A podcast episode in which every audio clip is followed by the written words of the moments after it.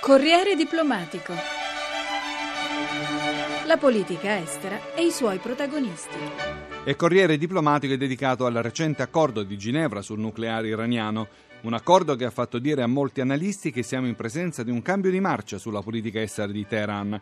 Un'intesa d'interim della durata di sei mesi soggetta a verifiche continue, che prevede la sospensione delle attività nucleari iraniane in cambio di un iniziale alleggerimento delle sanzioni, sanzioni che hanno messo in ginocchio l'economia del paese asiatico. Il cambio di passo è anche nell'atteggiamento del presidente Rouhani, che ha presentato i risultati del suo governo in tv dopo i primi 100 giorni, esattamente sul modello americano.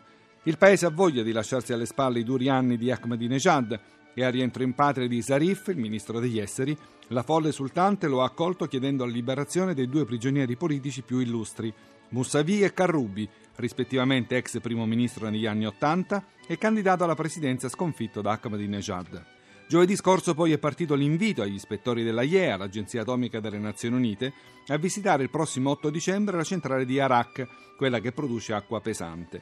Prima di ascoltare l'intervista con Germano Dottori, docente di studi strategici alla LUIS, ecco una scheda che riassume i punti principali dell'accordo. L'Iran si è impegnato a interrompere l'arricchimento dell'uranio sopra il 5% e a non aggiungere altre centrifughe. In base all'accordo, Teheran neutralizzerà le sue riserve di uranio arricchito a quasi il 20%.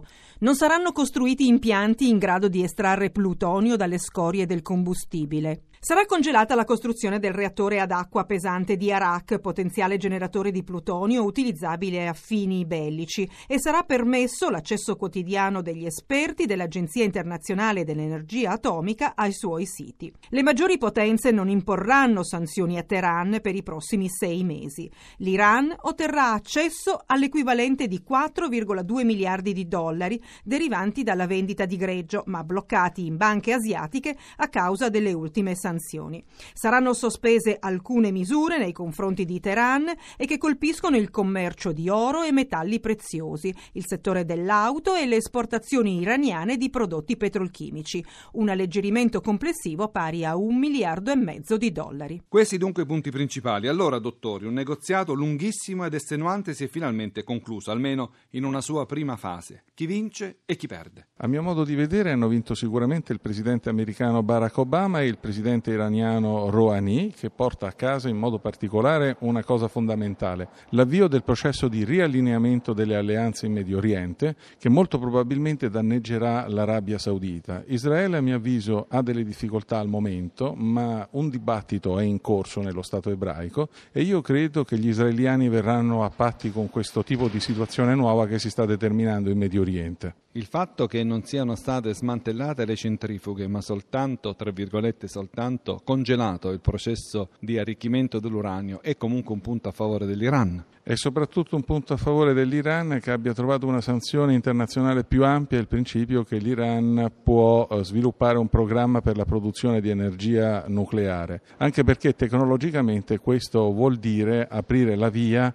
anche a sviluppi ulteriori in un futuro remoto qualora gli iraniani lo ritenessero come dire, interessante dal loro punto di vista. È un po' la situazione in cui si è venuto a trovare il Giappone dopo la seconda guerra mondiale o anche il nostro paese che a dispetto diciamo, di un comportamento precedente non precisamente rassicurante poi alla fine hanno avuto l'autorizzazione internazionale a procedere in quella direzione. È una scommessa che si fa sul futuro dell'Iran. Questo accordo, come diceva lei, che premia in qualche maniera l'Iran ma soprattutto apre nuove alleanze, ecco che cosa vuol dire questo? Gli Stati Uniti sono pronti ad abbandonare abbandonare l'Arabia Saudita, i sunniti, la parte sunnita che tanto ha combattuto e tanto si è battuta contro la, la, l'Iran, che ricordiamolo è sciita? Ma a mio modo di vedere l'obiettivo che ha in questo momento l'amministrazione Obama è di ridurre la propria esposizione in Medio Oriente e questo può essere fatto se viene creato nella regione un equilibrio di potenza. Di questo equilibrio di potenza l'Iran non può non essere parte e io credo che tutta la politica dell'attuale Presidente degli Stati Uniti fin dal 2009 si basa su questo presupposto, almeno relativamente al Medio Oriente. L'America ha bisogno di concentrare le sue risorse altrove. Facciamo uno scenario a più ampio termine, a più ampio raggio. Questo accordo con l'Iran, questo riallacciare in qualche maniera, già era stato fatto a New York, ma insomma qui ci sono state le carte scritte, le firme sui documenti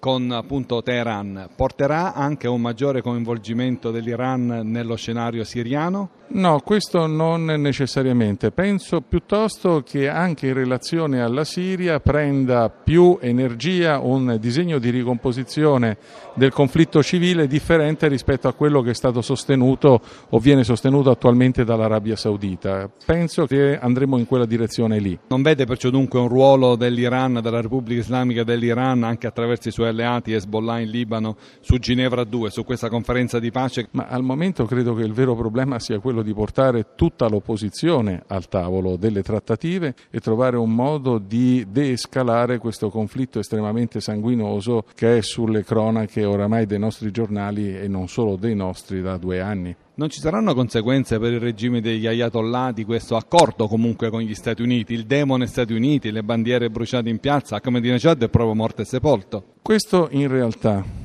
è il vero problema e la più grande incognita. Abbiamo visto anche negli scorsi giorni a un certo punto la guida suprema Khamenei fare delle dichiarazioni in una direzione differente rispetto a quella che avrebbe condotto alla conclusione rapida delle trattative. Israele deve essere distrutto. Esattamente, quel tipo di dichiarazione chiaramente a uso e consumo dei settori più conservatori della società e del sistema politico iraniano. È chiaro che questa vicenda si sovrapporrà a un conflitto interno per la riforma della Repubblica Islamica. Rouhani si rafforza, questo non ci sono dubbi, è tutto da vedere se sarà talmente forte da rintuzzare l'eventuale controffensiva dei Pasdaran, dei Basigi e tutto quel sistema di potere estremamente conservatore che ha finora rappresentato il grande pilastro delle istituzioni della Repubblica Islamica. Però fino a questo momento Rouhani ha l'appoggio di Khamenei, della guida suprema. Beh, diciamo che non avrebbe neanche potuto partecipare alle elezioni è una carta molto brillante che è stata giocata. Ripeto, eh, Khamenei lo ha anche coperto finora. È tutto da vedere se il rafforzamento interno di cui Rouhani beneficerà in seguito all'allentamento delle sanzioni non sarà tale da determinare delle controreazioni importanti sul piano interno. Occorre tener conto che Rouhani si sta muovendo anche sul piano domestico. Eh. Ci sono delle cose di cui i giornali parlano poco ma che sono estremamente significative. Una maggior tolleranza per esempio eh, del vestiario delle donne che riescono adesso a guidare le macchine senza il, il velo, senza diciamo, la copertura eh, del, dei loro capelli. Questi sono piccoli impercettibili segnali che tuttavia lasciano intuire un progetto più ampio, un progetto di riforma della Repubblica Islamica che è tutto l'interesse dell'Occidente in qualche modo sostenere. C'è quasi una riscoperta delle esigenze della, della popolazione, della società civile, lo sdoganamento dei cinema che sono stati riaperti, le canzoni eccetera, ma le sanzioni, le sanzioni che sono state alleggerite per soli 7 miliardi di dollari rispetto al complessivo che è molto più alto del, di, dell'ammontare appunto delle sanzioni nei confronti dell'Iran. Questo però fa capire quanto fino a questo momento le sanzioni abbiano giocato, avessero giocato un ruolo fondamentale per portare l'Iran anche al tavolo negoziale. Sicuramente diciamo che abbiamo avuto una riprova posteriore della loro efficacia con il risultato delle elezioni presidenziali che ha sorpreso anche il regime. Non c'è ombra di dubbio, nessuno si aspettava che Rouhani potesse vincere al primo turno